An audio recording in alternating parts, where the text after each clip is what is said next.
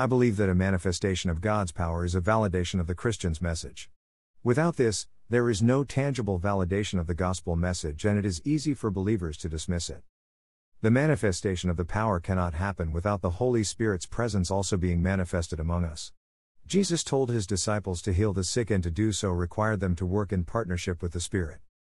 38 How God anointed Jesus of Nazareth with the Holy Ghost and with power, who went about doing good, and healing all that were oppressed of the devil, for God was with him. Acts 10:38.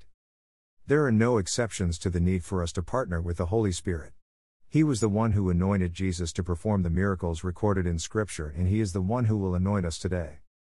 Some people will become offended at the thought of miracles being available today. They are usually the ones who preach against the Holy Spirit and the miraculous. These are also the people who do not see the miraculous power of God operating in their churches or their lives. We hunger for the supernatural, but will never experience it without the Holy Spirit's presence in our lives. Christians who will learn to work in partnership with the Holy Spirit will see His power manifesting, and in turn, will also see people drawn to what is happening in their lives. The Holy Spirit imparts supernatural ability that removes the limits from our lives. We have seen that it is not by our might or by our power that God has called us to live.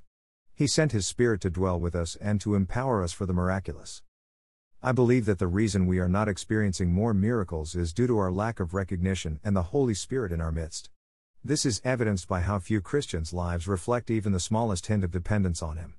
It seems that the majority of people who identify as Christian do not even have a vision of the Holy Spirit's presence in their lives.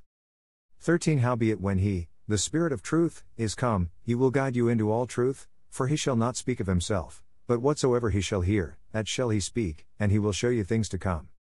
14 He shall glorify me, for He shall receive of mine, and shall show it unto you. John 16:13-14. Jesus told His disciples that the Holy Spirit would show us things to come. He is with every Christian and will us things ahead of us if we will train ourselves to look to Him. The Holy Spirit will guide us each step of the way if we will look to Him. He was sent to be with us because God never meant for us to be without help in our lives. I used to spend hours crying out to God to bless my work and ministry. Over time it became clear that His blessings were missing simply because I was not taking the time to listen before acting. He was not obligated to bless my plans, and so His blessings were missing. This all changed when I learned to slow down, listen, and then do what He directed me to do. If we take the time to listen before formulating our plans, we will be guaranteed that they will be blessed. This is because they will be His plan and therefore guaranteed to have His blessing.